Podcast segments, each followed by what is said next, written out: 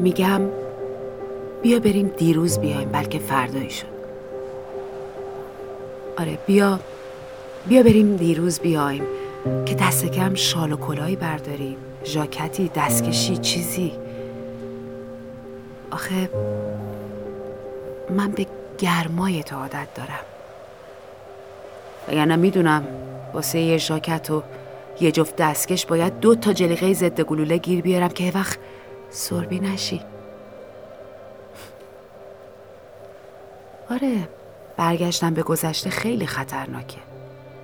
داعش فقط که تو عراق و سوریه سر از تخم در برده ولی نه ترس اگه یه فکر و خیالی اون تعمه های سرت از مردن دلخوش کنکات سر تا پا سیاه پوشیده. اگه خاطره ای سر گردنه دردت وایساده و ریشش در اومده اگه اگه دست بوت دیروزت مسسل و کلاشینکوفه که به رگبار ببندتت نترس.